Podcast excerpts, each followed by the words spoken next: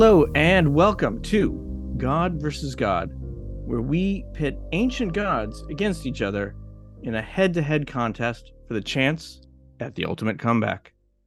I'm Andrew here with Matt, Hello.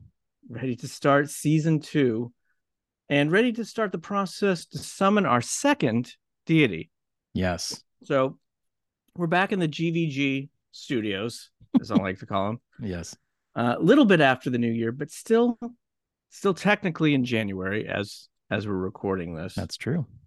and you know, I had a couple of uh, resolutions uh, this new year, and of course, one or two of them have already uh, fallen by the wayside. Sure. But you know that happens. But this recording is going to get me back on track for probably my most important one, Hmm.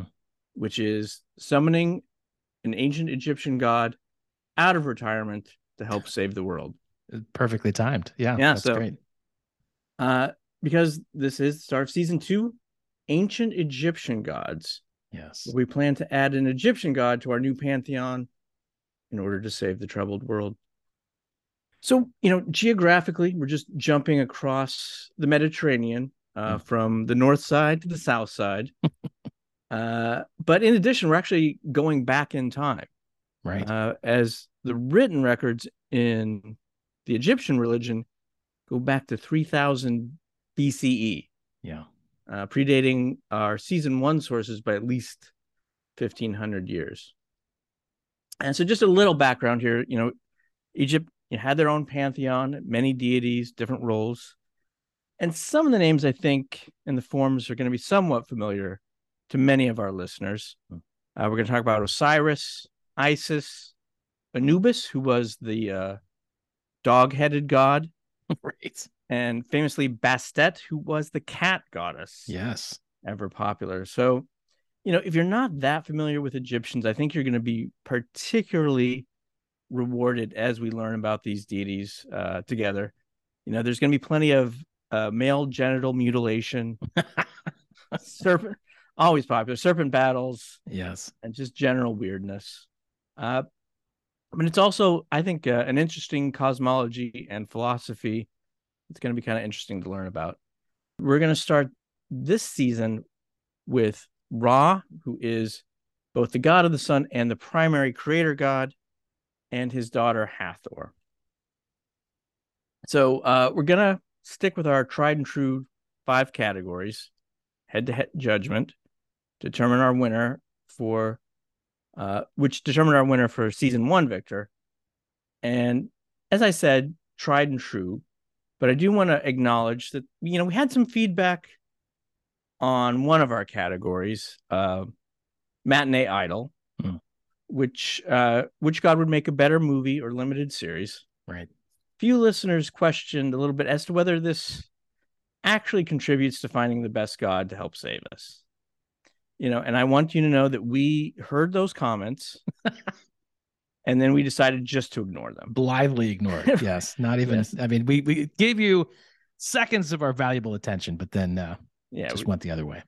we, we decided finding a new category was just too hard so Sorry. Thanks. Thanks for speaking up, but uh, no can do.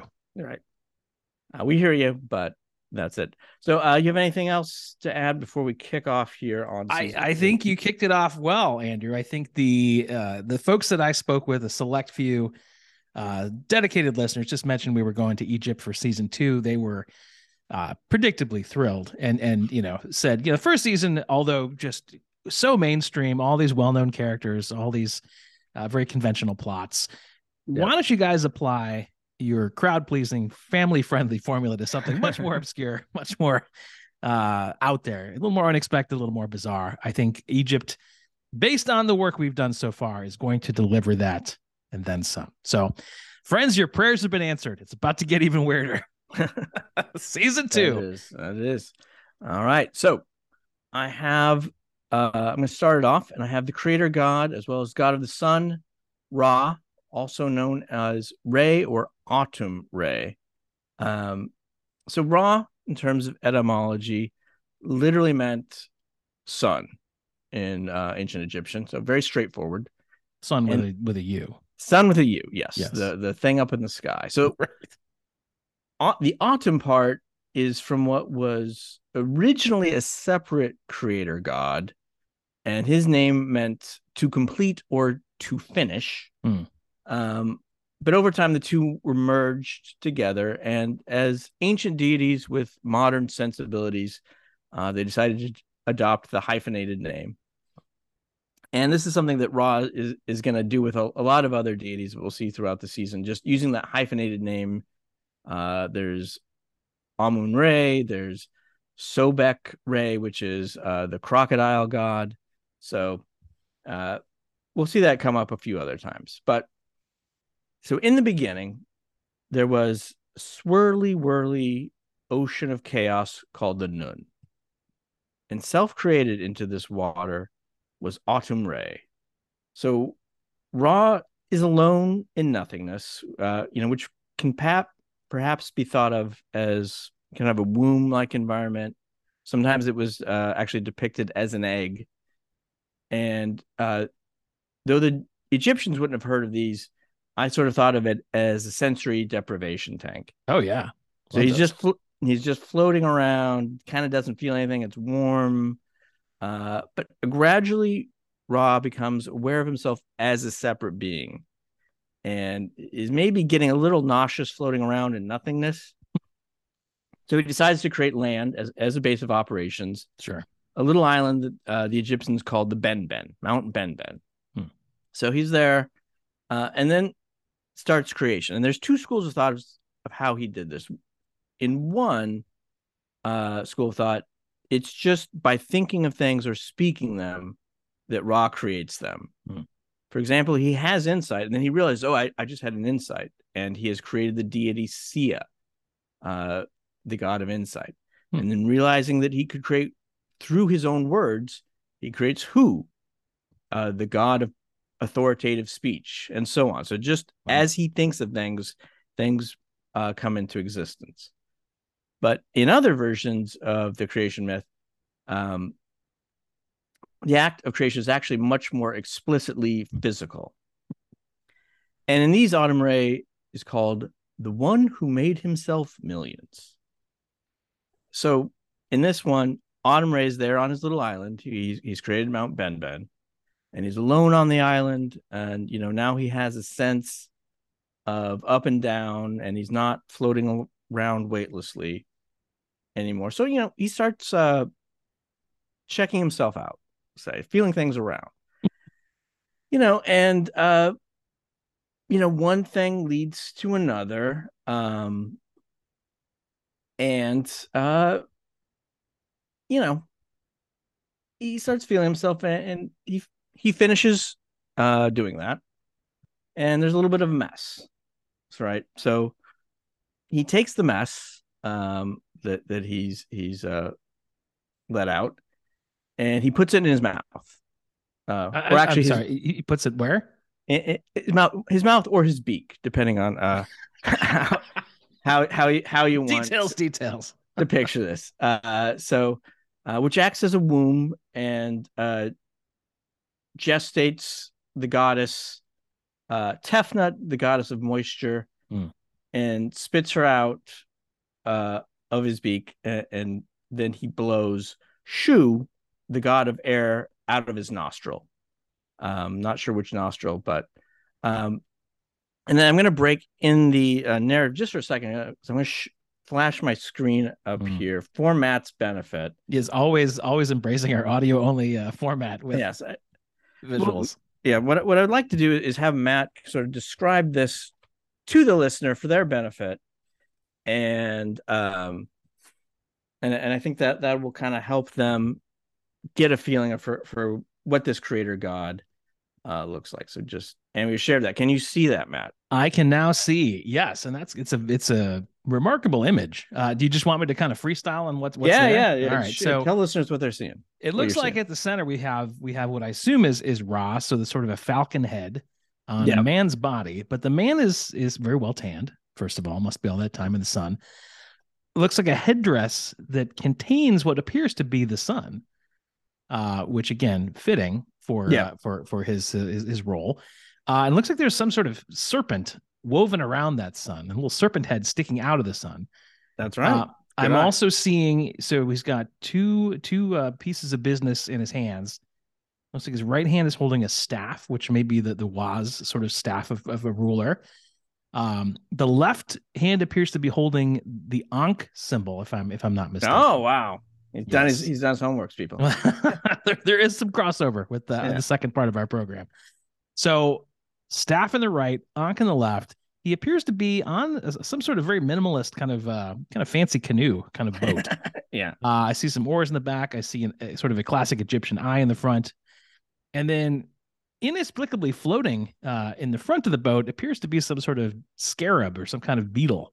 that, that Um, there is. The, the the entire image is very two dimensional, very flat, very well apportioned. This dung beetle of sorts appears to be way way too big, about the size of a poodle, and just sort of in a single dimension floating above the, the top of the boat.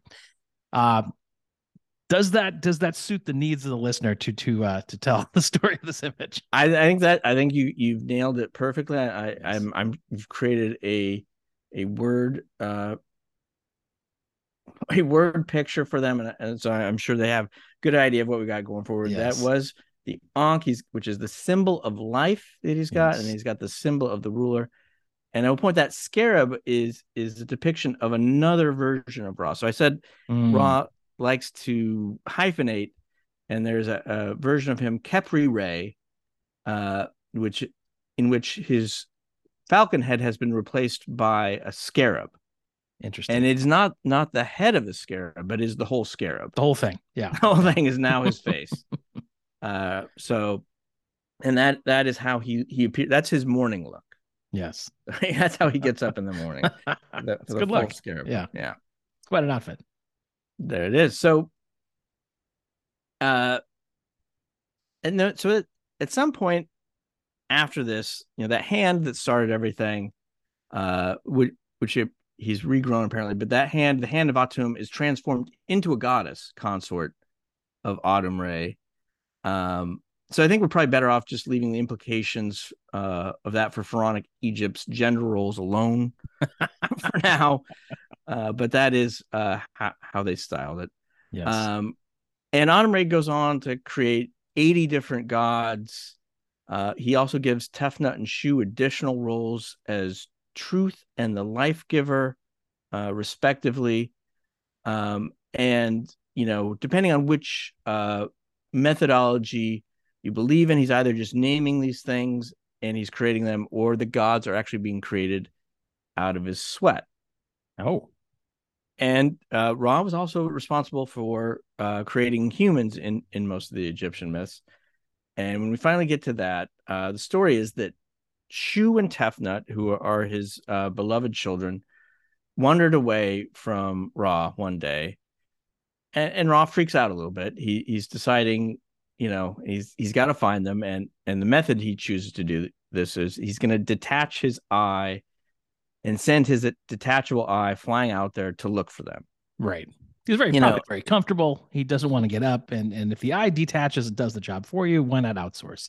Yeah, and and, and apparently the eye flies, and, and he does not have this ability. Hmm. Uh, but but I would say uh, he is also at this point was a cyclops.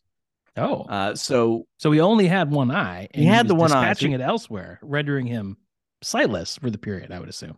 well, he was, but then he decides to. Uh, well, he is a this this was maybe sh- short sighted, so to speak. So he creates himself another eye. Yes, He he's like, oh, I could I could just do that. Yeah, that makes sense. I'm Design the creator flaw. god. Yeah. I'm- I I can do that. So so he does that, and you know that way he can scroll on his phone or whatever while he's waiting. And uh, they still weren't back, so he begins to worry and uh, perhaps to cry. And in another version, he doesn't cry then, but he sheds tears of joy at the return of his children when they Hmm. are finally returned. And then lastly, there's a third version where it is the eye of Ra that gets upset when it sees that it's been replaced by another eye. Oh, sure. a little jealous. Uh, but from whatever the source, whether it's sadness, joy, or anger, it is from those tears that the first humans were born. Oh, wow. So the humans are born from from the tears tears of Ra. Uh, Unclear if they were happy tears, sad tears. yeah, maybe some that's where we combination. come from. Yeah. Yeah. Uh, so, you know, the takeaways, you know, here is that Ra's eye is detachable, which we're just going to keep coming up. Um, has a bit of a mind of its own. Right. And two, that uh, creation of humans was a byproduct of an unfortunate event uh, with either tears of joy or, or, sadness. Right. So, you know, after creating the earth, humans, uh, the gods, the plants, the animals, there was a period where Ra just ruled the earth directly. Uh, he's he's created everything, and now he's just ruling from down on the ground. Um, and at this time, there's no such thing as death. Uh, but the strain of creating the universe and then ruling the earth directly, you know, probably setting settling a lot of petty disputes among the first humans, a lot of like sure. Judge Judy kind of action. right. It start, starts taking its toll on him. And Ross starts showing his age, uh, but in kind of a unique way. Um, and this ends up leading to some turmoil. So I'm going to quote from a text known as the Book of the Heavenly Cow. I, will, uh, I will allude to that later on as well. Yes, yes. Classic. Kind of the, the the start. It is a classic of the of the genre. So, in the in the book, it says, "When he had been in kingship over mankind and gods combined, mankind proceeded to contrive a plot against the person of Re. And now his majesty had grown old, his bones being silver, his flesh of gold, his hair of genuine lapis lazuli. So yeah, interesting aging process. But yeah, that sounds pretty nice, actually, pretty flattering. Yeah, but the humans weren't weren't having it. Uh, mm. because his majesty became aware of the plot being contrived against him by mankind. And so his majesty said to those who were in his retinue, Please summon to me my eye. And then he gets a whole list of primordial gods that he wants summoned. And it is stealthily that you must bring them, lest mankind see and they lose heart. As you come back with them, to the palace so that they may offer their sound advice. So he he knows there's a plot and he he calls to advise a council uh and Ra calls on the advice of his council for a volunteer to take the role of the eye of Ra to put this rebellion down. Now I'm not going to go into a lot of detail on that because uh, I think that might be covered a little bit later. Indeed. But I but I will say that it did not go too well for the rebels. no, a bit of bit of a spoiler. but in the aftermath of this rebellion uh, and it being put down, Ra decides that it is maybe, in fact, time for him to take a step back. And he and those primordial creators decide they're going to retreat from the earth. Mm. He leaves some younger gods in place to to keep the humans in line. Uh, but you know he can't go into full retirement. He still needs to do the job of being the sun. Only now he's going to do it in the sky. So right. up to this point, he's just been the sun has just been walking around about six and a half feet above the earth, uh, you know, six inches above his head. Right. Um, but now the there's going to get some overhead lighting, so a little bit of an improvement. Sure. And he does this. He's gonna he's gonna take a cruise of sorts. Uh, he, along with the other creator gods, take the what is called the solar barge through the sky every day. And each deity uh, that goes with him is taking a role protecting or guiding the boat. Uh, but again, this takes a toll on Ra. Uh, as he ages every day and being an old man by the evening, only to be reborn every morning parthenogenically uh, via his granddaughter Nut, uh, the goddess of the sky. Uh, but of course, as we saw with Helios, he's he's gone east to west, and now he needs to get back to the east by morning. But for Ra, the day trip is nothing really compared to the night trip, which is, which is a very wild ride. So Ra has another boat for that, specially made, uh, which is called the Bark of Millions or the Barge of Millions. Uh, because this boat has to go through the underworld so he he does the the day trip in the sky, and then he goes underground, the underworld, the land of the dead, land of dreams, or what the Egyptians called the Duat. Right. And so, luckily for us, uh, there was an hour by hour account of Ra's nightly journey, uh, placed on the walls of many uh, pharaonic tombs, and uh, collectively, this is called the Amduat, or the Book of What is in the Underworld. And I'm going to give you kind of a highlight summary here. And I do want to note that I'm relying uh, partially on the fantastic podcast, uh, The History of Egypt by Dominic Perry. Hmm. Uh, and he has a longer, more detailed, and undoubtedly more accurate account that you should definitely check out if you're interested in his episode 82. Hmm. Uh, but yeah, so this this is how the this goes. So the first hour is kind of a party. So it's dark in the underworld during the day while Ra is in our sky. And so his light and energy come back to the underground and the Knothic gods, and they wake up and uh, with Ra's return, and they line the other underground riverbanks and cheer his procession. And his bodyguards then also assemble on the boat. So just kind of a big homecoming. Everybody's happy with that first hour. Second hour, he he passes through uh, these fields where the souls of the blessed dead are. And this is a fertile, kind of paradise-ish part of the underworld for those souls who got a passing grade at judgment, and it is kind of a pass-fail system. Yeah. Uh, from everything I saw. And so Ra confers light and energy on them to sustain them in their afterlife. Then the third hour, uh, Ra visits the palace of the god of the dead, Osiris, who we're, we're certainly going to meet later. Mhm. And there's like this moment that gets depicted on the walls uh, where their eyes meet and they give each other kind of a little knowing masculine head nod to renew their alliance. Like, yeah, let's go kick man. some deep, let's go kick some demon serpent butt. and and and, uh, and Ra's entourage continues to grow with his snake-headed bodyguards, and so then, you know, that's what they do in hours four and five is, is kick some demon serpent butt. Uh, but there's a slight problem with this because uh, the area they come to now is is a desert called the land of Sokar, and so instead of so the boat is now a hindrance. Instead of uh, sailing on the boat, it is being pulled uh, by his bodyguards across the sand, all while fighting off giant flying snakes with human legs. Wow. So action packed. And this is And happening again, every night. This that's right. This is every night.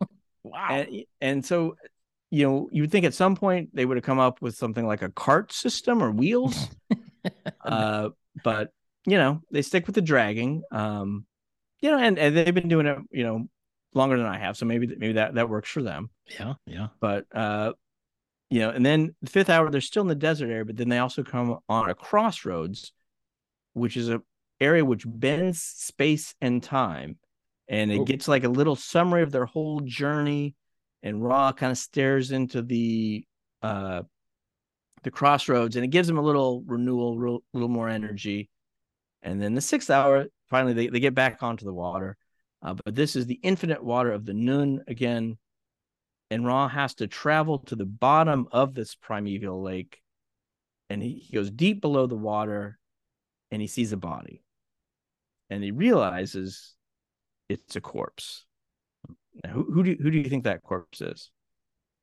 Himself. It is. It is himself. That is Nice. right.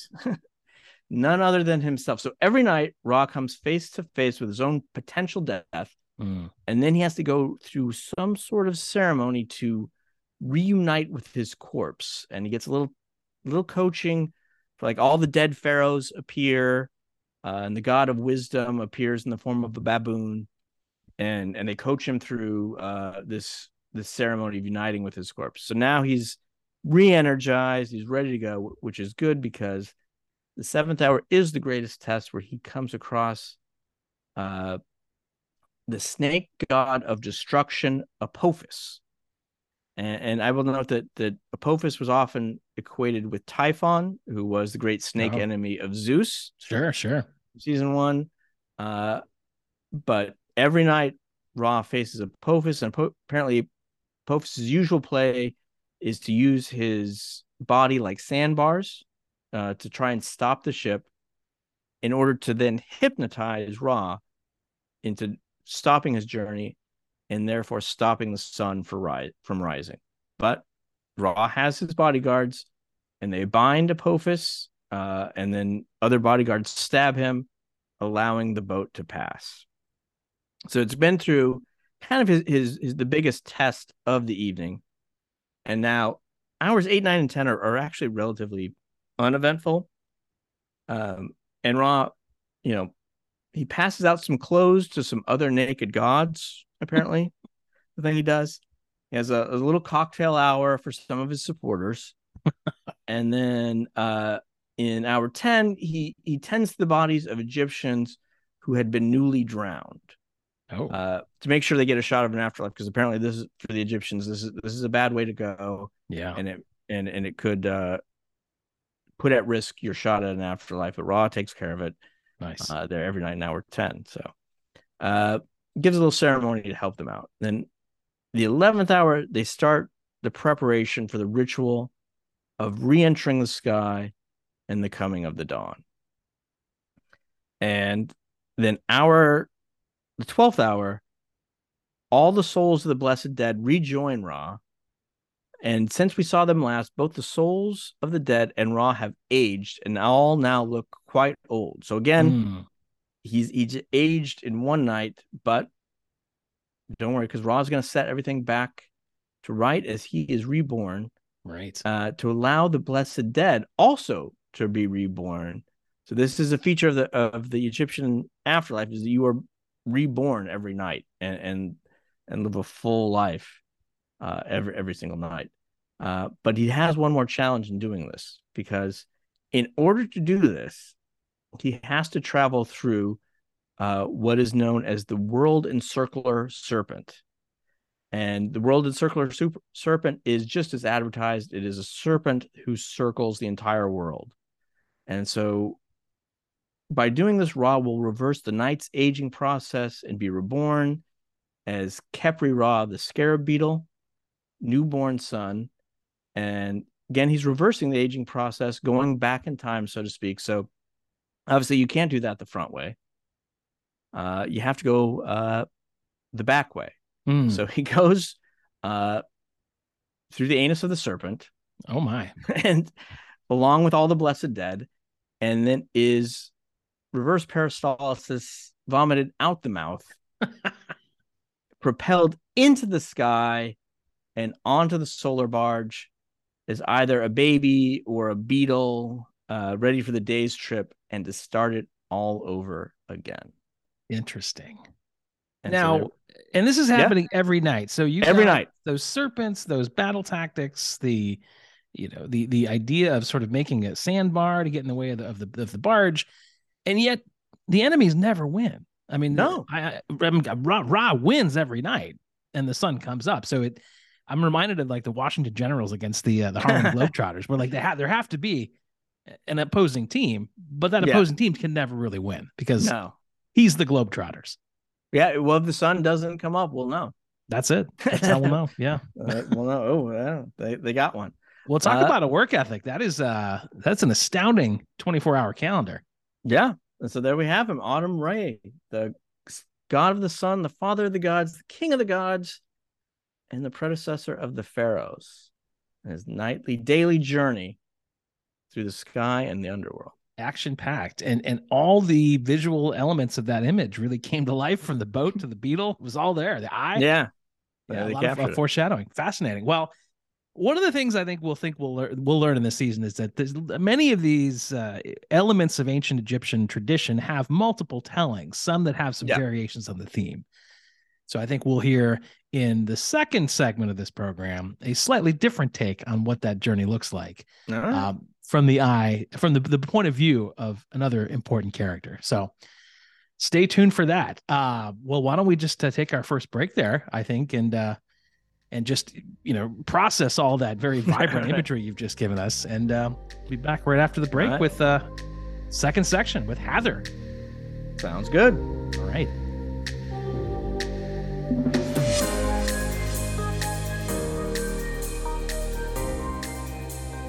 And we are back. Season two, episode one. We've covered Ra the first half. Well done, Andrew. And now we're going to get to uh, to the second contestant uh, in this episode, who is, and I had to really train myself to pronounce this. Uh, on good authority of the internet, it is pronounced Heather. Oh, So H A T H O R. So if you, as a little device for myself, it's pronounced in a similar way to the legendary news anchor Dan Rather or the less legendary Leave It to Beaver star Jerry Mathers. So I, in the same way that you, I mean, it's it's hard because you see T H O R, you associate a god, and you think, oh, it's, you know, hey Thor, like you like, like the god of thunder is crossing. Hey Thor, how's it going? Um, so I had to train myself to get it right. In the same way that you uh heroically did did that in uh, our Demeter episode, uh, second episode of the first really. season. Uh, I've really tried hard to uh, to keep it to Hather. So uh, that is the mother of the sky. Now I'm going to uh, turn that trick back on you, Andrew. I'm going to show oh, you excellent. an image of Hather. Uh, let me know when you see it. I do. I, okay. I, I and can you describe for our uh, non-visual listeners what you see in this image? Right, so we have have a a, a lady uh, standing in a in a fairly awkward position where yes. her shoulders are facing one way and her hips another way. Right. And uh, her her face is in profile. Yes. Uh, she again has that uh, sun with a uh, snake around it, but That's then right. also uh, it's sort of sitting in two prongs. Yes. Instead of just floating above her head. And and the prongs are are maybe in a pot that is on on her head. Mm. Uh, she has the same symbols. She has the Ankh and uh, the scepter. Yeah. Uh, and, and she's uh, standing in a in a lovely uh, orange dress and uh, looking quite regal, but but also composed. I, that's that's that's very well described and, and very accurately done. I think one of the things, part of why we we want to get into the imagery of this is that you know any anybody any casual follower of ancient Egypt knows there's a certain you know, iconography, kind of a visual yep. style to that era. And of course, because they they there were wonderful artists back then who captured a lot of these images in a very prescribed style in places like tombs and inside pyramids and things. We have a very a lot of very good evidence about what that iconography looked like. So you kind of mentioned the, the sort of profile, the sort of looking sideways, stiff and striding, always moving forward, kind of in two right. dimensions. Uh, I learned the left foot is always going far is, is going first in the stride. Okay. That is a show of strength. That is the side the heart is on. Uh, that is intentional. The body, though, is, is, is as you say, it's sort of facing facing the viewer, but the head is in profile. This is known as aspective view, where you can see the body as though they were facing you, but very pronounced sort of profile. The eye very pronounced with very sweeping. Yeah. Um, th- it's a very intentional choice. The Egyptians didn't, you know, they, they wanted to represent the figure, but not give a realistic view. They were more interested in saying, here are some images that we associate with this figure. It will not necessarily not necessarily look like the figure, but with those visual cues, you'll be able to know, oh, there's the sun, there's the rod, there's the staff. It must be so and so. So a different style of artistic uh, uh, uh, uh, artistic rendering. And I think why they did it, at least the theory that I came across, is where when we saw in a lot of the other traditions, particularly all the way through the Renaissance, art is is intending to capture a moment in time and, and capture realistically what's happening in that moment. The Egyptians thought about it as eternal. So everything that every image they created was for the long haul. So it would be timelessly okay. captured in any era that you looked at that image, you would see the same iconography, the same style. So very intentional there, but pretty interesting. So you you identified correctly. Uh, you know, there's a little bit of turquoise in that in that dress. You identified the staff, the ankh. Um, the beaded necklace is, is there, of course. The ankh is interesting because, and I didn't know this. It's sort of, an, and you'll viewers or rec- listeners will recognize it's sort of a cross, but like with a bit of a tear a tear shaped hoop at the top. Right, and that, of course, as you said, not just the symbol for eternal life in ancient Egypt, but the actual hieroglyphic word for life. Um, and it is the first cross. So for all of you who think Jesus really put the cross on the map, ancient Egyptians way ahead of him had it yeah. had it down for thousands of years beforehand. So think again. Uh, so Hathor, one of the original deities, very early on in generations, associated with a little bit of everything. So as I said, you know, pr- primarily the goddess and the mother of the sky um, and a little bit of everything to Ra. This is where it gets kind of complicated because Ra's daughter, but also his mother in a strange way because of what we'll, we'll talk about in terms of that cycle of rebirth. Certainly Ra's consort, and also in certain moments his employee. So we'll, right. we'll talk about that unconventional uh, relationship in some detail here.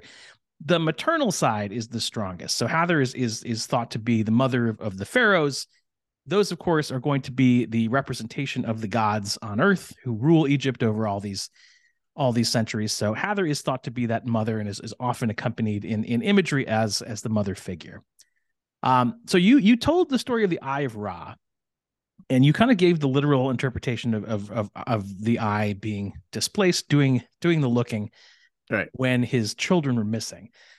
There's a different kind of articulation in that where there are certain females who become the female form of Ra that is called the Eye of Ra. So less literal, but the Eye of Ra becomes you kind of assume that form at Ra's command, and you do that when he wants you to kind of exact revenge against his enemies. So it requires these. So they, they take on a, a female takes on the form, a female deity.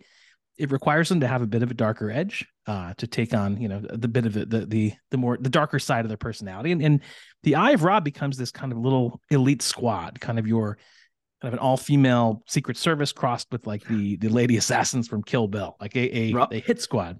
Ra's Angels. Ra's Angels, exactly. Yes. So uh, Hathor was was kind of the star of the Eye of Ra, of a a, a common uh, practitioner of of that assignment. Now, you mentioned a few symbols. You know, on the good side, Hathor had her beneficent side had many many good things. We're talking the goddess of music, dance, joy, love, sexuality kind of what I imagine to be a typical Tuesday at your house, just all, all rolled into one. Um, mostly the maternal care, the mother to the sons of many of the gods, all about fertility, considered not just the model of fertility, but the model of femininity throughout Egypt. So that's why we see her as, as often the mother and the wife of the king. Uh, her other consort, Horus, was also said to be the, the, the sire of all those pharaohs going on down. So the bloodline continues from from the top.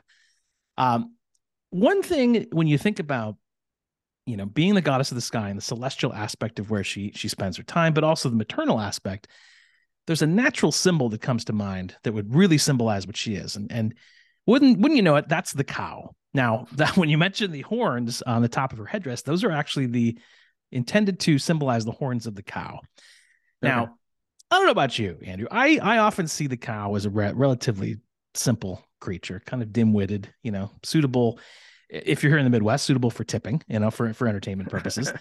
uh, but really less of a of a sacred creature, more of a sort of a pre-hamburger kind of a you know a future steak uh, to me. But it's worth reminding uh, listeners that cows were venerated in many cultures, including ancient Egypt, and in fact, in some places of the world, still are today. Um, nowhere that I spend much of my time. My my travels are far too sort of beef forward for that, but uh, it is still a thing. Um, but because because Hathor is associated with motherhood and with nourishment, of course, the cow is the provider of milk, provides calves with milk. In fact, for that purpose, I have poured myself a little shot of uh, of milk here to uh, to toast you. So, mm. that would have been better about an hour ago, um, but a great symbol. And also had a few other symbols associated with it: the lioness, basically her feminine strength, the cobra. We saw that on the headdress, the vengeance, the danger, the dark side yeah. and the sycamore tree, the uh, the sort of milky sap, the symbol of life. So okay. lots of symbols, lots of associations. Also has this sort of sense of multiplicity. So not only a wide variety of roles for Hathor, but also multiple versions, multiple manifestations. So some of those ancient texts refer to the what they call the seven Hathors, typically depicted as you can imagine, seven different cows. Um, that were sort of different versions of her. In some okay. writings, there are as many as 362 Hathors. So mm. one for almost every day. of oh year, yeah, but you know gets a few days off, I guess, yeah. or you do it. You do a rerun that night, or you bring in a guest host. But uh, because there's so many different versions, uh, there are some scholars who see Hathor is is less a single entity, more of a type of deity, more of like a, a category, like a like a hive being. You know, so in the same sense that. Okay. You go to Vegas, you're going to see multiple Elvis impersonators. All, right, right. They're all kind of of a hive. Um, or sports fans from Philadelphia technically different people, but all just one incarnation yeah. of, of, of terrible, no matter what the other sport is. So, the mother of the sky. You alluded to the the sort of the the, the bark, the boat that takes the, the the solar journey every day. Right. That's where she spends her days uh, with Ra and the other celestial deities, the, the entourage that you mentioned. And and the boat kind of gets to this. That Egyptian concept of the sky a little bit different than ours much more like a body of water in which the sun the sun god Ra was to sail every day. Um, it makes sense in, in a lot of their creation myths. The sun actually came from the water, so there's a really close connection between Right. those two. Um, you alluded to to Helios from our first season, and of course his his sky chariot, sort of the uh, the aqua version of that, if you like. Um, but as as you mentioned, rather than this sort of daily celestial commute, the Egyptians would see the sky as a symbol of the cycle of life and rebirth. So this is where our two accounts differ a little bit. From the perspective of of Hather, because she is the maternal symbol of fertility, she it is her job to give birth to the sun each day at dawn. So every and Okay. the old the old fashioned way, like giving birth to the sun. And you think about that for a moment. Giving birth every day is is is enough, but doing it that early, I mean, you would you would not want to be a a morning person. That would take a great deal of strength. So it's her job to expel the sun out of her every morning, maybe even before coffee, which makes it even worse. Uh, and because of that, she held a number of other titles uh, besides Mother of the Sky. She was known as Lady of the Offering, uh, the Lady of Contentment for some reason, and Lady of the Vulva, uh, which I think is, is quite the title for your, uh, your your business card. Uh, so every day starts with Hather giving birth to the sun. And then, of course, as you mentioned, she accompanies Ra throughout the day in his divine entourage through the sky, through the, the sky in that bark. She's known as the Golden One. But as the day progresses, according to this telling, the journey the journey changes, and and by the time you know, so there's the relationship changes. There's an aging that happens, I think, in Ra, and by the time the voyage is complete at sunset, the sun is going to dip into the water. Now, the Egyptians saw that sunset as the sun god Ra entering the body of the sky goddess. So essentially, she started the day giving birth to the sun, and she's Right. closing the day by getting busy with the sun. Uh, but again, this is the cycle of life. So the day ends with the sun god impregnating Hather and fathering the deities that will be born from her womb the next day. And those deities are himself as the sun and the eye goddess, which is Hather as the eye of Ra. And I just I have to keep looking at this sentence again and again. Ra gives Yeah. rise to his daughter, the eye goddess, who in turn gives rise to him, her son. Constant regeneration Yeah. happens every day, and we know we we joked a lot in season I feel like- yeah, go ahead. I feel like the Egyptians never saw Back to the Future. they invented many great things, but I think that was a little later. That's right. Okay, yeah. Yeah, I mean, we we we joked a lot about how you know in Greco-Roman style, the early gods would have to marry their sisters or their brothers because there weren't a lot of options, and, and I would, would always make the joke, well, it was complicated. This mother mother son father situation is a hundred times more complicated than I can think of. So later on in the tradition, the new kingdom is kind of the latter era of of Egyptian ancient Egyptian history, Yep. and Ra Ra the sun god became associated with the epithet Kamutef, bull of his mother. So as Kamutef, he was seen as the son and husband of Hather, who impregnates his own mother to give birth to himself. And back, Andrew, when you and I were in college, this is before cannabis was invented, so that wasn't an issue. But if it had been invented, I can see us sitting for hours trying to wrap our minds around that celestial cycle and, and try to diagram it, try to think it through. But that's it's it's mind blowing. So Yeah, that's that's confusing. a multifaceted relationship to say the least. Um, so I mentioned the darker side. Now, in in her capacity as as the Eye of Ra, it was Hather's duty often uh, to protect him against Ra's enemies. And so she had a form called the Hather of Four Faces, kind of a cool move. She would have four faces, each face staring in a different direction, one north, south, east, and west, to, to constantly scan for threats. And when she was dispatched as the Eye of Ra, Hather could get really wrathful. I mean, we're talking like, you know, Hera from season one, almost at that level. Pretty, pretty good. But quite, and also quite the 180 from her her normal reputation as this sort of the mother figure, this pleasant cow goddess, this lover of, of dancing. And what you alluded to earlier, the book of the heavenly cow, um, one of these particular myths where she really shines. And, and I thank you for sort of stopping short of telling that story because I think you knew it was coming. So you teed it up. Ra is displeased at how how decadent the world has become. He knows that there's humans who are starting to rebel. He doesn't appreciate that. So he sends Hather, as in her capacity as Eye of Ra, to exact some punishment. And she decides to become Sekhmet, which is the lioness goddess, so a female lion. Pretty good choice if you're going to put down Yeah. some unruly humans. That's you know take on a form like that. And boy, does she take the assignment seriously. Um, she just starts, you know, as the lioness starts massacring humans left and right.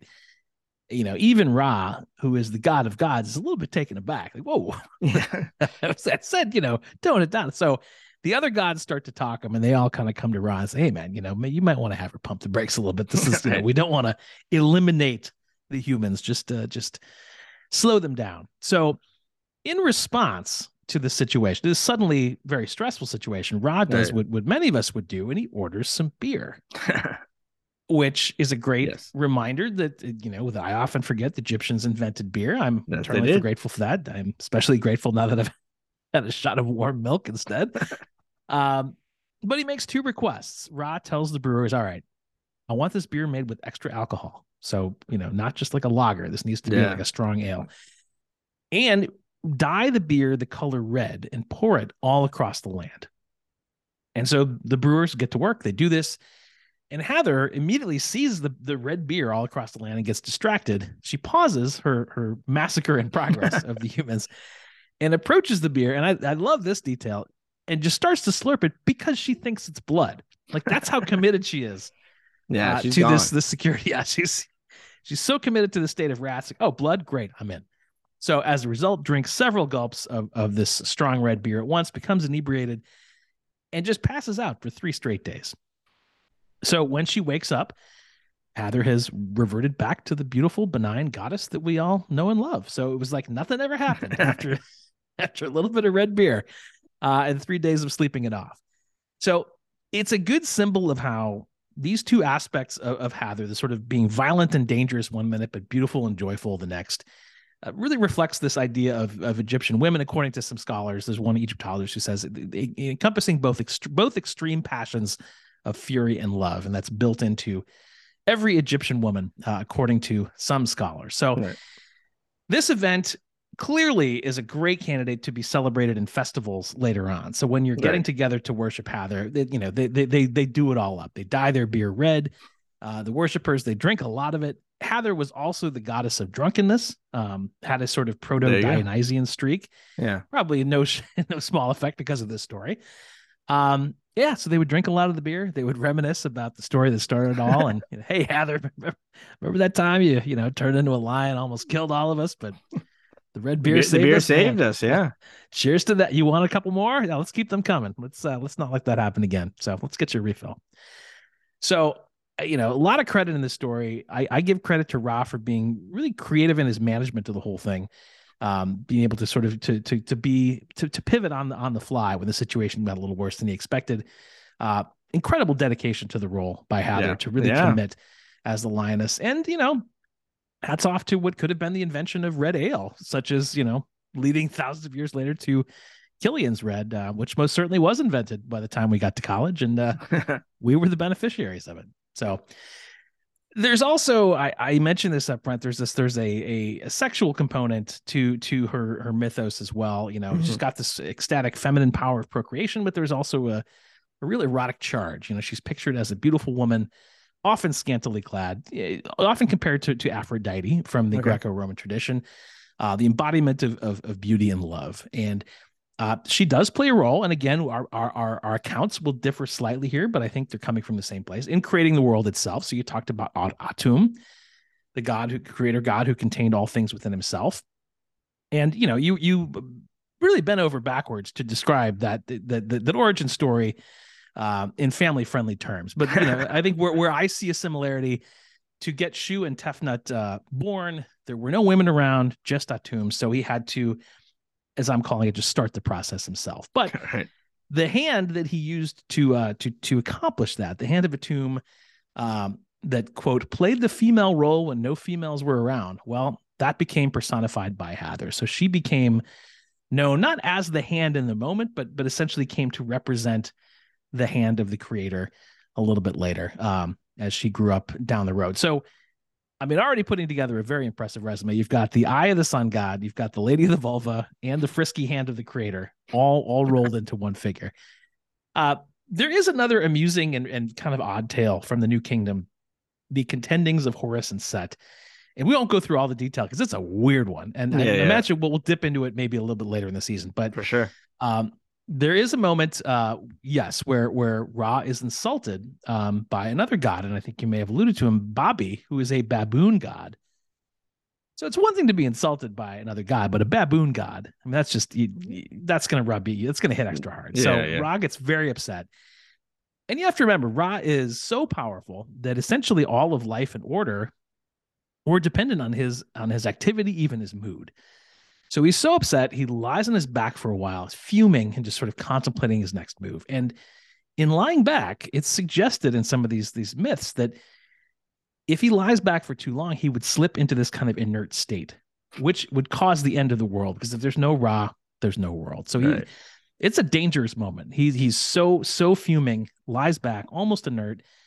But in the nick of time, sure enough, good old Hather comes along.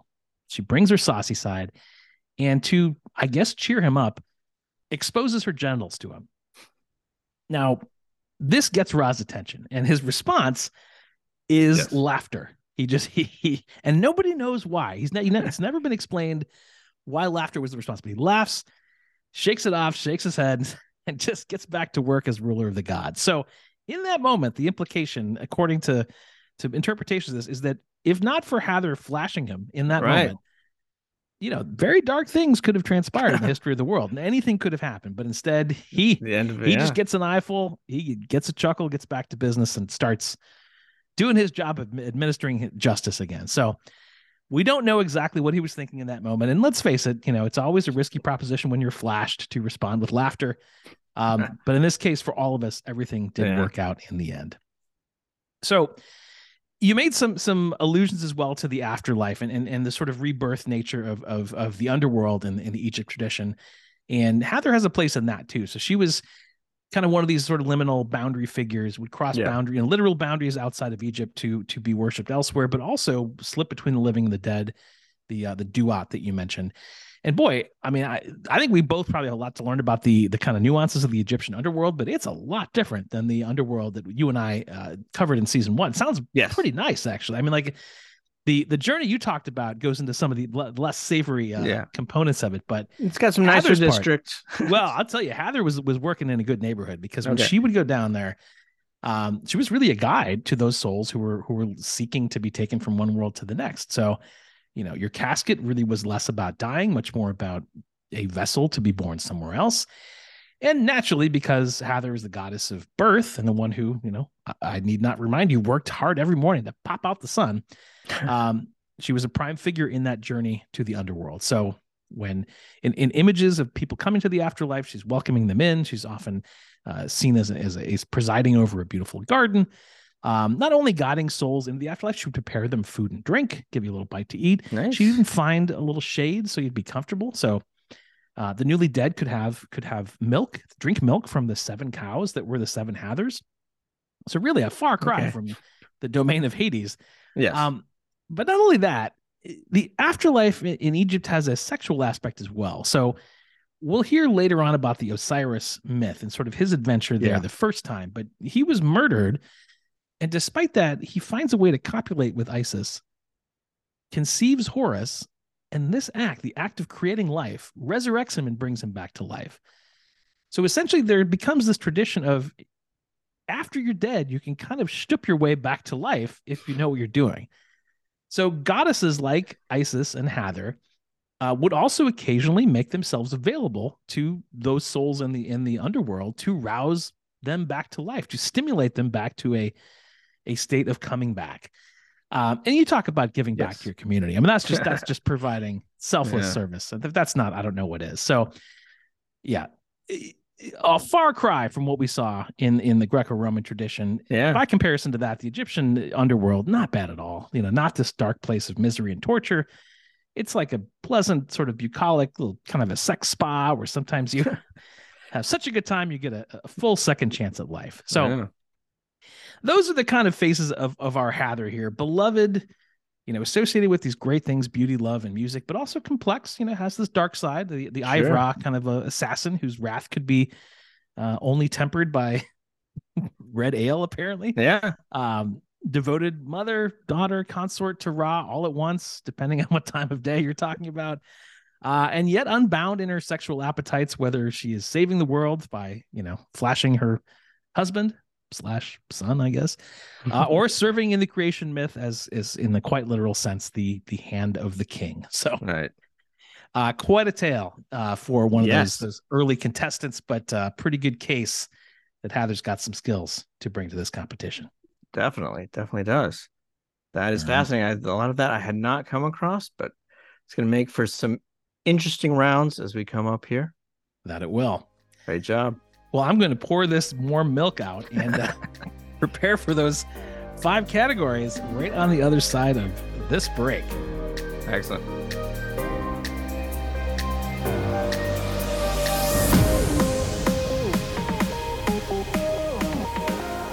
And we are back for our rounds. We have five rounds, and the first one, as always, is Immortal Combat, where we decide who would win in a physical confrontation, uh, either one on one or with their entourages. Hmm.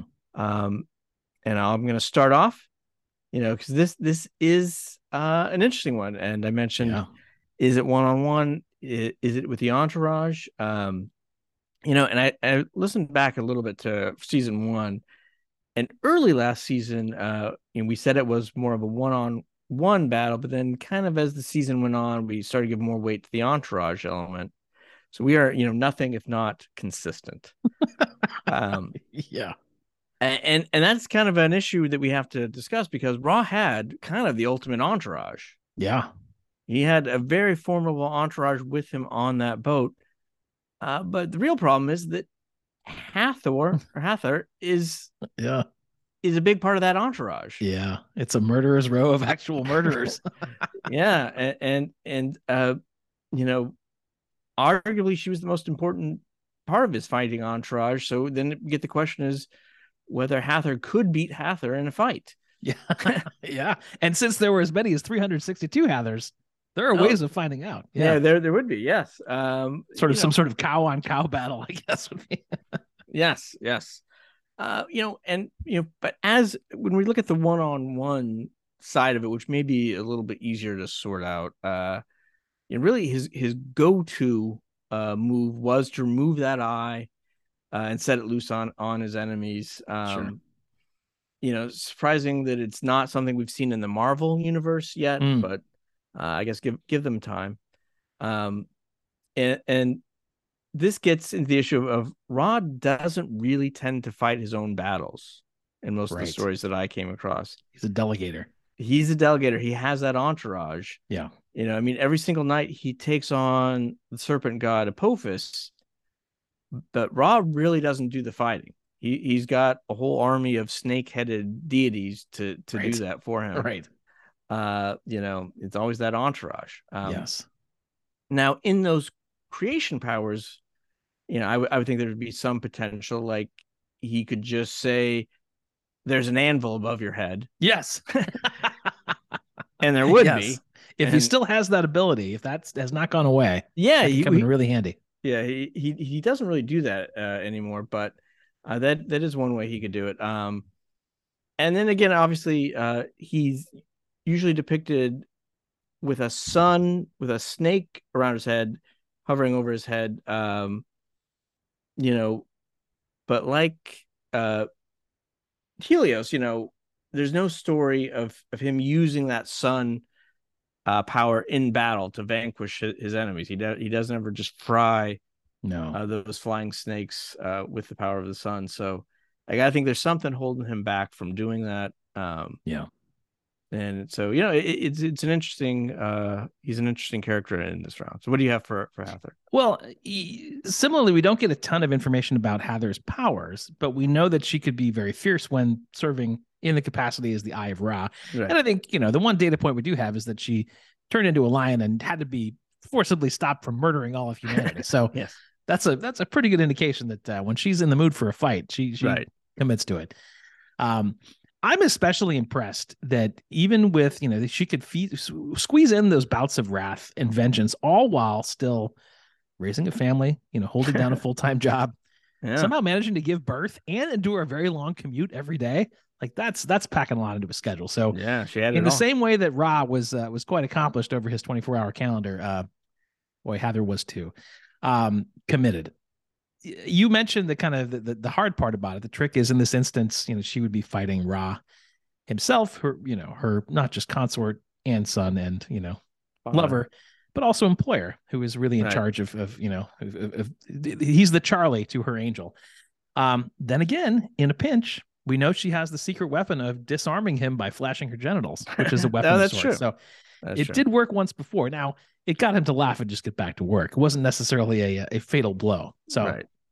I think uh you know no no disrespect to the power of Hathor I think uh but just as the god of gods I think Ra uh still calls the shots and ultimately is still you know in his service anything she's going to pull off so I think he still gets my vote for who would- who who would win if a confrontation had to happen Right. Well, you know, when you get to the the the red ale story, uh Yeah. she she's very fierce and everything, but she did kind of lose lose it a little bit. And that's true He used uh his guile to not, you know, to calm her down in that case, but he did use his guile to sort of change her course. Uh and I and I think maybe uh I think that's enough for me to give it to to Ra as well. Yeah Uh and, and even then was delegating because he did not brew the beer himself. He just sort of art directed the process. All right, want to do this? Want a little bit more color here, and I want you to put it there, guys. You take it from here.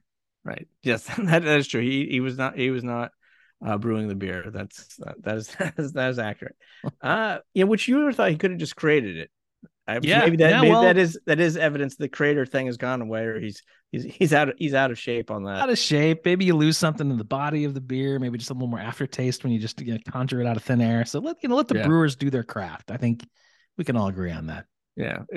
If if she killed a few thousand more while while that's being brewed up, yes, it what are you wasn't. gonna do? It wasn't a limitless supply of patience, but it was just enough to get the job done. Right. What are you gonna do? All right. So I think so. We're both gonna go uh, with Ra on that one. So Yes. score is one to nothing for Ra, and this brings us to round two, which is curriculum deity, Hmm. and this is the dual track. Which god would you rather be? Which god would you rather worship? Who has that it factor? Right. And let you got take the lead on this one. So yeah, B is is Hathor makes a good case because she's kind of the best of all possible worlds. She's really good at everything, you know, like Apollo, associated with love and beauty, like Aphrodite, has a rocking good time, like Dionysus. Um, you know, has that dark side, but also in time people were cool about it and they would raise a glass to it. So even that was sort of forgiven despite the the murderous Yeah. rage. Um, uses the afterlife kind of like almost like her summer home in the Hamptons, entertaining people on their way in, you know, having a little bit of a, a garden party over here, sort of having a little orgy over here to bring people back to life. Um, so a lot of a lot of good qualities that I would like to to inhabit myself. Then again, she is represented by a sacred cow, and I would have to adjust my beef eating habits, which might be a bridge too far. Right. Also, having to give birth every morning, that sounds like a lot of work. Uh, so I don't miss having a commute uh, every day the way she has it, but that's asking a lot. So losing some points, I mean, a great deal of respect to any mother who does it once, let alone every day for uh, thousands of years, but um, not enviable for me um, no. to to compensate for the rest of those. So mixed bag on being. In terms of worshiping, Hathor had more uh more temples than any of the any of the other goddesses in Egypt. You know, Dendera in Upper Egypt was the most uh, prominent. There was, I think you may have mentioned, there was a crocodile god who had the place first, but she shooed him away. Uh, only time in history that a cow has overtaken a crocodile. That will not happen anytime soon. Uh, also had a major cult center in Lower Egypt in the town of Memphis, which I did not yeah. realized was originally uh, each. So I said, well, where does it end? Did the Egyptians play a role in inventing barbecue? Was Elvis Egyptian? But no, it was it was a different place. Yeah, Uh, okay. Hathor was also worshipped in the temples of her male consorts. So even if she had a very powerful consort that she spent time with, uh, she had a place in that temple as well to get to show some of her pull.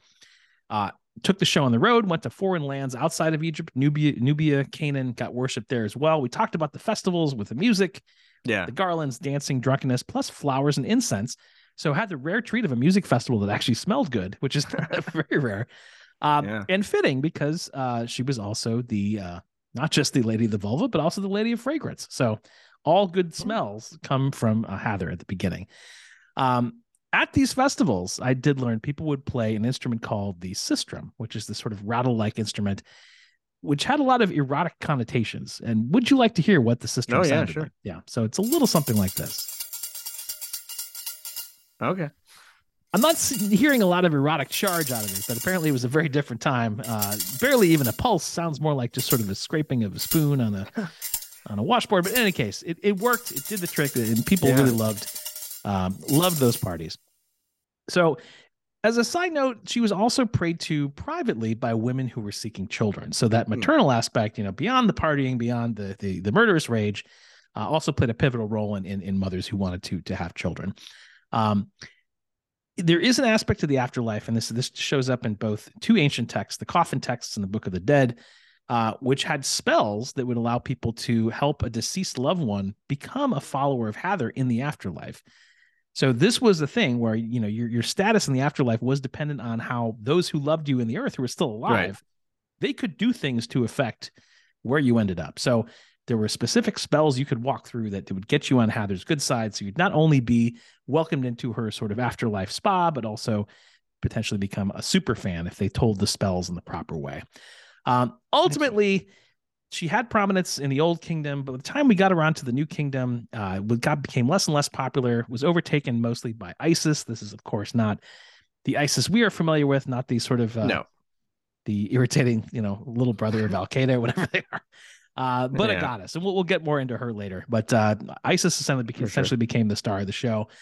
Uh, but yet she still was venerated in some capacity until the Egyptian religion finally wound down in like the early centuries AD. Once the the Christians took over, once monotheism kicked in, and yeah, sent all the polytheistic gods into hiding, where they would lie in wait for the next couple thousand years, just biding time until this podcast came. exactly. So, all told, a pretty good, pretty good uh, case for for worship here. Uh, lots of options, lots of fun, lots of uh, of of worshiping utility. So, pretty strong case there. Mixed bag on the B. Yeah. Pretty strong case on the worship. What about you? All right. So, an interesting one here. Uh, you know, depictions uh, of Ra were were pretty varied. Uh, you know, as I noted, and the most common uh, depiction was a man with a falcon head, uh, right. which, which I showed you, but uh, having a ram's head uh, is another one. Sometimes when he's shown in the underworld, uh, he has switched to the ram's head version, and of course, uh, there's the scarab beetle, which right. either could be his head, or he could be a scarab beetle, or he could be a falcon, or or a man uh, actually w- with a regular head occasionally uh, when he just wanted just, to get crazy. just to mix it up. Yeah, yeah, just when he wanted to get crazy. So there's a lot of you know different uh, aspects he could go through, and you know, and in terms of being again, Ra's life really has kind of those two parts. There's the creator part in the beginning where you're, you know, exercising a lot of uh um creativity. Right. Uh literally. And then there's the sun god part, which which is a little bit more of a grind. Uh you know, maybe the creator part was a little bit lonely. Uh, you know, it's hard to say how long he was floating around in the in the in the uh, waters there, but yeah. Uh, then he ruled over creation directly for some time, but again, that aged him and tired him out.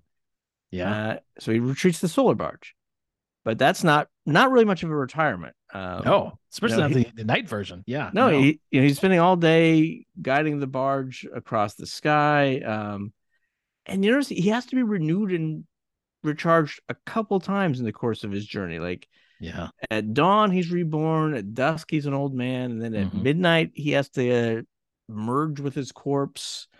Um, you know, it, it's a kind of a, he's he's running twenty four seven.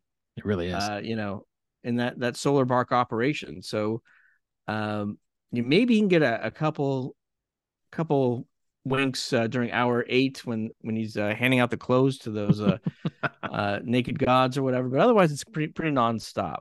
Yeah. Um, you know, and we talk about Hathor having to give birth uh every day. He's got to be reborn every day. Yeah, that's not and, easy either. Yeah, and and and either he's either being reborn or he's traveling re- the reverse way through a snake. So yes, with, with it with a little uh, reprieve in the middle for doing the impregnation of right. himself. of himself. There's there's there are certain pleasantries intermingled throughout, but you know the rest of yeah. it pretty yeah, harrowing. So, yeah, um, you know, so you know, again, re- you know, reuniting with your own corpse not really my idea of a hobby, but uh, you know, he does he does receive adulation most places he goes. Mm. Everybody's happy to see him. He he generally has a good relationship uh, with the other deities, uh, his children, grandchildren, parents, consorts, who are all kind of mixed up in there together. He doesn't really have, uh, you know, a wife. He has a number of consorts, uh, but uh, and he, and he does have a number of of children, and he is, of course, for Tefnut and Shu, he's he's styled as both the mother and father, right, of, of them. So yes, uh, he's got a lot of different relationships. Um, and he's also got this thing where he has different aspects. Yeah, and where he he's there's a version of him where he's united with Sobek the crocodile god. There's a version of him where he's uh united with Horus, uh, who's a sky god, Falcon. And in fact, one tomb wall of a, a pharaoh listed 75 different identities wow. for Ra. So that just seems kind of confusing. Yeah. I, mean, I, I have I have trouble dealing with with one identity. Yeah. so 75 seems like a lot of work. Um now in in terms of worship, uh there were, were a lot of temples of Ra, uh, most of which were of course open uh without a roof. Um, that makes sense. Yeah. You would you would want to see the sun. And un, unlike uh most of the, these temples, most of them were closed and they had a big uh, statue which would only come out on large ceremonial occasions. There were right. no very very few, almost no statues of Ra because uh, worshippers would go in and then you would just look up and you would see the sun. Yeah, it's you can right there. It's, it's yeah, he's, yeah. Why, portability. Yeah. Why why am I looking at a statue? I can I can see him right now. uh, you know, and it's surprising there weren't a lot of festivals that were just related to Ra. I think he mm. he took part in in some, but uh, at the beginning of the year, there was uh, kind of a Greet the Sun festival. Hmm. Uh, you know, worshippers had to get up in at dawn to to greet the first sunrise of the year, which not that crazy about that one. No, it's um, early in the day. Yeah, no thanks.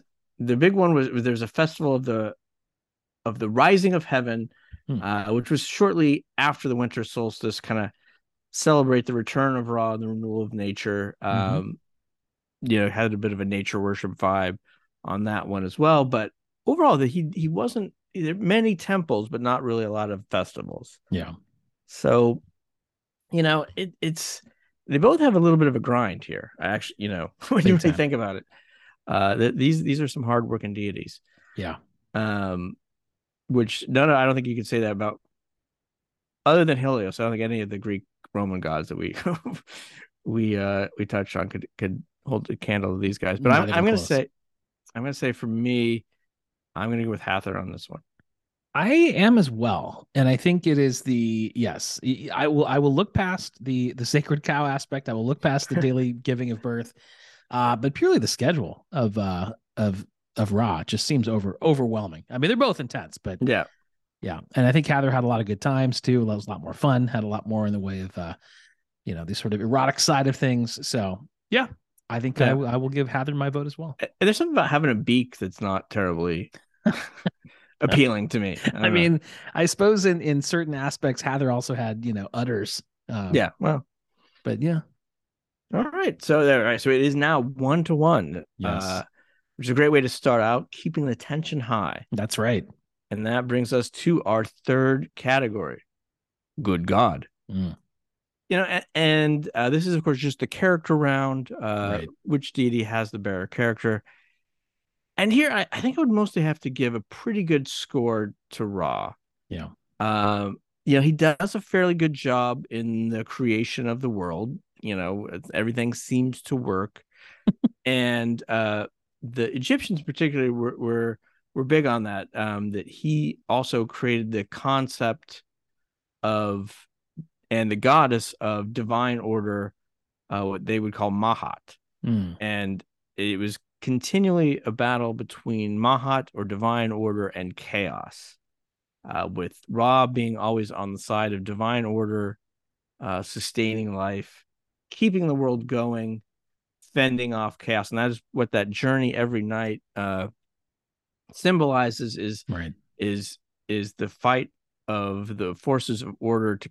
keep the forces of chaos at bay and it's something that has to undergo every day uh to keep those forces of chaos um at bay right and you know when he was he was down on the earth, he was ruling, uh, and he he gave up power of, of being at least the direct ruler of the earth, you know, more or less voluntarily. Yeah, they had won that battle. They had they had defeated the humans. Uh, weren't in a position to to to kick him out. Uh, no. but he said, "Yeah, maybe this isn't going so well."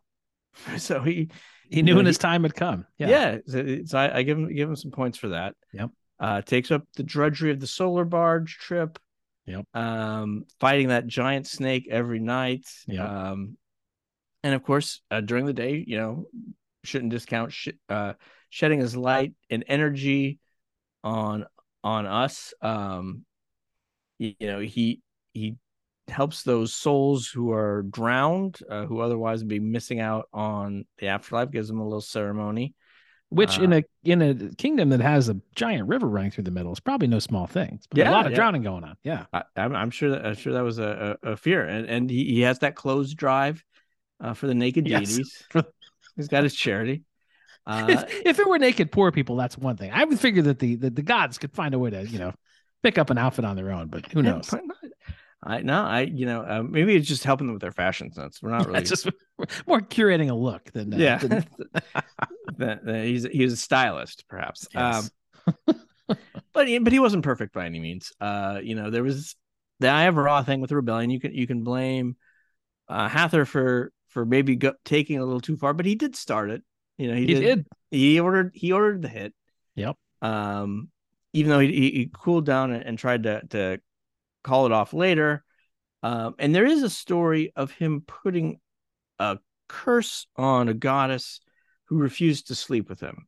Oh, um, we'll probably cover that uh, later in, in, a, in a different episode, but you know, certainly uh, bad behavior, not Greco-Roman level bad behavior, but uh, uh, little sour grapes, not not cool. Uh, so you know, he, he mostly good, but but some some bad thrown in there. Yeah. I think you can make a similar case for Hathor, but just at sort of a lower volume. I think there was um, a lot of strong, good characters showing up in in you know, yes, there were there was some bad stuff as you alluded to, but even then, she was essentially following orders from Ra. So yep. just taking on the assignment, just doing her work with gusto, ultimately let, letting the red beer take care of it. Um, but you know, the rest of the time, character wise, pretty good. I mean, great work ethic. You know, all peace, love, and dancing, and fecundity, post death stimulating and, and lots of milk. So yeah, uh, seem to have a pretty good time. You know, bonus points for the sort of service aspects of helping out in the underworld, welcoming those souls through. Yeah. Other bonus points for helping, uh, you know, would be mothers, kind of being a, a recipient of their, um, of their worship and their their cries for help. So clearly a, a, a good a good person all throughout, associated as such. Uh, I think given the volume and the sort of magnitude of of Ra's expression of character, I think he still gets my vote here. Um, but I think stronger, strong characters on both sides. Yeah, just writ large with Ra in a way that uh, that didn't quite match up with Hathor. Well, yeah, I think I think it, the the cosmic importance of that underworld underworld journey that Ra takes yeah. Every night. It was like, oh, I got to get back to the other side of the earth. and start this all over again. Doesn't even get a day off. No, and, and every night to just uh, battle the forces of chaos for the Earth to continue and that divine order to continue to create a world for us to live yeah. in. I mean, even Yahweh on day seven had to be like, "I got to take a break." is, That's true. It's true. Such no. no such thing for Ra. He was no su- Sunday day a week. Sunday is a day of work for him. So yeah. Uh no, I I, I think I I certainly not not uh, based on the detriments of Hathor. I think right. Uh, uh the stakes, the stakes. I got I got to go with, with Roswell. Yep. All right, so that Very leads good. leads us at two to one going into our fourth round, which is iconography. And this one is, you know, who has the better legacy uh, in many different aspects, which we'll discuss, but who who is is more with us today? So uh, well, I'll let you start on this one. Yeah, and maybe these maybe these Egyptian ones won't have the same uh, the same impact as some of the Greco-Roman right. legacies. There's still some. It's not it's not great compared to that first season, but there's some. So the good news for Hathor, she does have a month named after her. The bad news is it's not in our calendar. It is in the Coptic calendar, which is a 13 month calendar. Which is uh, now used only by the Coptic Orthodox Church and still by some Egyptian farmers. Um, Excellent. so in that calendar, the third month is named after Hathor. It takes place, we would call it in our Gregorian calendar between November 10th and December 9th.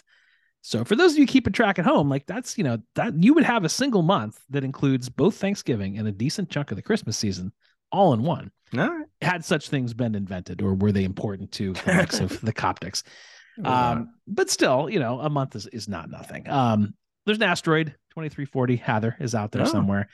Um, there's a company, uh, and a uranium exploration company in Canada called Hathor Exploration Limited, which is fitting because Hathor was, among all these other things, also the patron goddess of miners in ancient Egypt. So That's a natural fit for these uh, these good folks up in uh, Saskatoon looking for uranium. Uh, so I wish them well, uh, but not too well because if Canada finds too much uranium, I don't want them building some kind of nuclear arsenal and uh, and and bringing any kind of more tensions to our northern border. So Yeah. um, good on you for the naming, but uh, you know don't uh, don't do too well, uranium miners up north.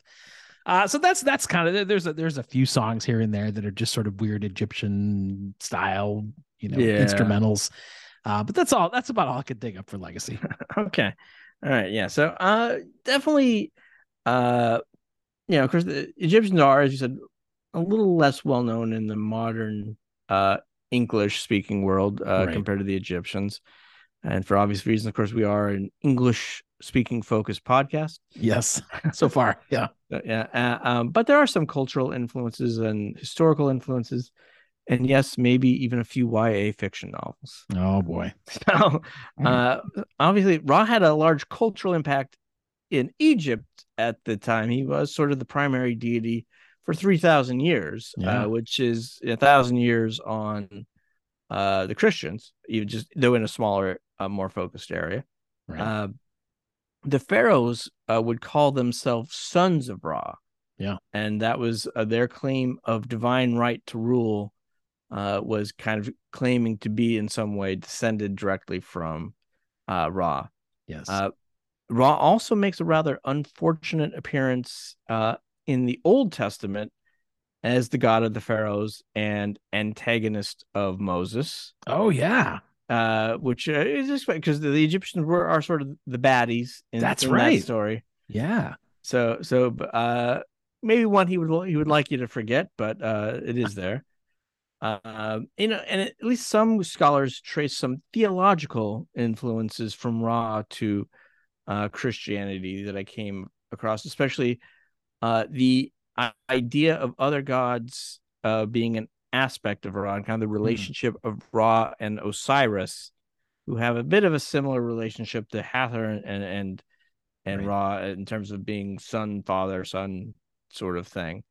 Um, but in more modern influences, um, so there is a Black American experimental composer and cosmic philosopher, Sun Ra. Sun Ra. I was hoping you were going to bring him yeah, up. Yeah. uh, which right. uh, which we now know is is a bit like being named like Table Mesa, which which literally means table table, or Shrimp Scampi, which literally Right. means shrimp shrimp.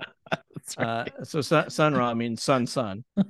Uh, but uh, so then uh, of course, Atum uh, God is there's Atum the God Eater, which is a character in Marvel comics and Oh. part of his Atum Re. Uh, you know, and now in fiction, uh, we have the Staff of Ra is a primary device in the hit 1983 movie Raiders of the Lost Ark oh, right. Right. that is that is the the the staff that the head of the staff is is, is what they're looking for throughout the whole Yes. uh, movie in order to find the ark That's um, right. and there is the book the heir of Ra and this is where i'm, I'm getting into a little bit of our ya fiction uh by m. Sazanowski and it says in that one an exca- excavation of the fabled hall of records beneath the sphinx unleashes an ancient disease that leaves alyssa's father fighting for his life. As alyssa races to find the cure she stumbles upon a haunting artifact and trespasses into the mind of an Egyptian god. Mm. So that was that's one. And then there is the Mask of Ra, which is a mystery thriller set in ancient Egypt. Um, and then in video games, uh, there's a video game called uh, The Path of Ra to help uh, the spirit of the dead pharaoh tra- travel the path of Ra across the underworld. Oh. So somebody has taken that underworld journey and turned it into a video game, which actually I mean, it's a natural fit. It yeah, really I, yeah. I think that's pretty clever. So uh, have to look that one up at, at some point. Um, Mhm. then in, there, of course, is uh, mentioned the Egyptians uh, were the inventors of beer. So there are a couple of beers named after Ra. Right. Uh, the one that I thought was the most interesting uh, was a beer. Uh, it's a lager called the Tears of Ra, Mm. Oh, so- yes. And and then uh, there is an Atum Ra uh, clothing line also. Okay. So uh, that that's kind of what I what I what I found on on him. So I- again, I kept waiting for the holster of Ra, but nothing, nothing. no, there was nothing. I would I- assume I'm- that the staff needed to be placed uh, somewhere convenient to his belt when his hands need to be free or he needed to work with his beak. But no, no, I know. I, I I I could not could not find one on that. So, uh, which is unfortunate. it is. Uh, a lot of a lot of searches came up with things about RAs, uh, which is not for Like, resident like assistants. resident assistants. Yeah. Yeah. no. Not not what I was looking for. We have no good stories about that from uh, from our childhood. Certainly No. not. certainly. Uh, so yeah, I I think on this one, I I I'm gonna have to go with Ra on on on this. I, I think he he's maybe broken through a little bit more from, Yeah. from what I saw. You know, with with with all due respect to uh, the Coptic farmer calendar and the Yeah, uranium miners up in Saskatoon, I, I think I'm with you. I think Ra gets my vote as well. yeah, just Sun Ra might have been enough to do it, but uh, Yeah, that guy cooked, man. He was good. yeah, interesting stuff. All right, so we are. It is. Uh, so it is three to one. Right. Yes, So we three have to a, we have a clinch. We do have a clinch, but we are still going on to that all important matinee idol round Clutch. clutch uh deciding round often um and uh that is again of course who would make the better movie or limited series Right. um and i will take this one first um you know so there are a couple different ways i felt like i could have gone uh with a Ra movie uh one is kind of a creation myth nova style documentary uh narrated by uh, Da- uh lord david attenborough or or Sure. whatever the the the most posh british person i could find uh which uh, you know that could have been interesting uh Yeah. but you know i really i think it is that night ride through the underworld that has the epic feel that i that i couldn't resist um i feel like it has an arc that's great for a feature length film Sure. You know? And so my idea was kind of you open on an image of an object launching into a pre-dawn twilight sky. Know of course as it gets closer you know the, this dark object realizes that it is a baby hurtling through the air. And then just as the arc height of its arc of the flight uh, the baby begins to mature before our eyes landing gracefully as a 10 year old boy on the deck of a flying boat and the boat sails higher. The audience sees uh, a floating text, sort of like a Star Wars style, uh, explaining the daily journey of Ra across the sky and hinting at that more treacherous uh, night journey.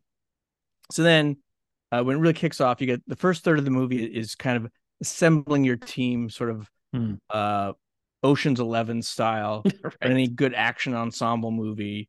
You meet the snake-headed guards, you meet Hathor, you meet some of the other goddesses and gods, uh, accompanying Ra, you know, Isis, Nephthys, Thoth as the baboon, uh, voiced by Sir Ian McKellen. um, Classy. yeah, you get uh, Ra meets Osiris, the the god of the underworld, you know, in his palace, and then we get kind of the action part of the Mm. Of the journey begins. A desperate journey, dragging the boat through the sand, attacked by Right. flying snakes and demons. A lot of CGI. Yeah, you get some some bending of space and time. He confronts his own corpse and merges with it, Yeah. and then back on the water for that climactic uh chase scene with the giant serpent Apophis. You know, when you get your brief uh, denouement with his supporters and handing out clothing, and and then that final scene, uh, entering the rear of the snake and the reverse peristalsis. yes, and then launching out of the snake's mouth as an object in the dawn sky, dark object floating away from us. And the bookend is complete. Yes, and so it is. You see, oh, it's starting all again. Oh, and if only Stanley Kubrick were around to make that for us. Yeah, today. exactly. And uh, and I was thinking, uh, Dev Patel, nice, uh, star of uh, the Green Knight, would would play Ra, uh, because uh, this actually movie would actually be less weird than the Green Knight. the Green Knight. so I think I, I, I think that he could handle it easily. And that the in the, the scene of him merging with the corpse, I, I can just I can kind of picture. Yeah, uh, almost very, directly lifted from the Green Knight. Very good actor. He can handle it. Yeah. Nice. All right. I, yeah, love it. Love it. I would uh I would watch that movie with with eyes wide open. so on the Hathor side, we talked about she's of course the ultimate dedicated mother giving birth to the sun every morning, accompanying Ra on his journey across the sky. But she's also a ruthless assassin as part of the Eye of Ra. And we have to assume that because she's spending her days on the big boat, all that assassin work is probably happening in the evening hours. Yeah. So to make it more complicated, at least in, in my telling of the story, she is impregnated each night at sunset and has to give birth the next morning, which means throughout the night, she is pregnant and becoming more and more pregnant as the evening wears on. Right. So her movie, the movie of Hathor, is the story of a most unusual movie character. Doting mother by day, pregnant assassin by night. you haven't seen that t- that archetype out there. No. So, you know, we see her avenge the enemies of Ra uh, under cover of darkness, all while experiencing hormone swings and unusual food cravings. Uh, even as she grows in size throughout the night, as she becomes more and more pregnant, she still moves with the strength of a, of a lioness, the skill of a cobra, and the a delicate shade of a sycamore tree, I guess. uh, and every night to wind down, she calms her murderous rage by, of course, enjoying a few flagons of red ale, uh, just to calm her down, get her back in the mode for for uh, giving birth. Now, it's the olden days, so drinking during pregnancy is it's not frowned upon. Didn't know. Yet. Yeah, they didn't know. And she's also, you know, she's given birth thousands of times, so she's she's not worried about it. Um, in the event, if in the morning her newborn son, the the son, um, has any issue with that behavior, with having a few red beers before before giving birth, she can say, "You know, too bad. I'm your mother." Until around lunchtime, when I become your daughter, or you, become my boss. Once the once the sun's headed down, we become lovers. It's it's it's it's it's all a lot to take in. Um, and then it all starts again because as we all know the job of a mother slash daughter employee lover assassin is never done uh, so for casting I, I, the natural choice was was uma thurman I know she, we know she can do all the good assassin stuff from her fine work in Kill Bill. Uh, she also got her daughter Maya Hawke, who looks a lot like her, also a really good performer. So you can sort of do some uh, dual role casting if you need to do any flashbacks, and you need to do any multi age stuff. And as Ra, I think we got to go with Ethan Hawke because okay. you know he is uh, has sort of both boyish and rugged. He can kind of uh, can can can can work through all ages of man. Also, is Uma's ex husband um, and became that recordedly because he was a bit of a cad during their marriage. So, and he's Maya's father. So there's there's also a lot of interesting sort of behind the camera tension at play in them playing these roles. Uh, it'd be great to see them all on screen together again. Um, and you know, in a small but important role, uh, you got to have that flashback scene with Babi, the insulting baboon god. So, who do we cast for that? You know it's got to be Paul Giamatti. I mean, was there any any doubt? no, no doubt at all. Maybe a little bit of CGI, but we know he's got the range, and and he, you know he, he it wouldn't it wouldn't be a movie without a little Paul Giamatti. So that is the ever pregnant assassin of the sky uh, coming soon to a highly experimental cinema near you. Yeah, that is interesting. Huh. I like that. Yeah, all right. Uh, plays with some unusual tropes, but I think uh, it could be something. Well, uh, I I, I think I got to give my vote to yours on this one. I think that that that not only just the the exquisite uh, sort of uh, infinite loop of the tale and and how you spun it, but uh, the that that journey is just is custom made for the screen. I don't know how you can lose with that. Yeah, it, yeah, I I, I got to give you marks for for uh some originality in there. I, I like the the you know sat you know because I think her being pregnant throughout her assassination adds an extra element of uh tension. You know, oh, sure. Oh, you see, uh, uh, pregnant lady fighting with a sat fighting with uh, trained killers. That's uh, you know not good. Yeah, stakes are high.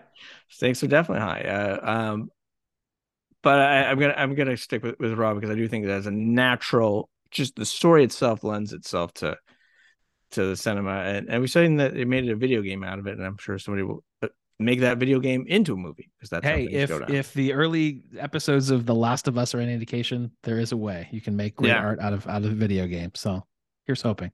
Yeah. So all right.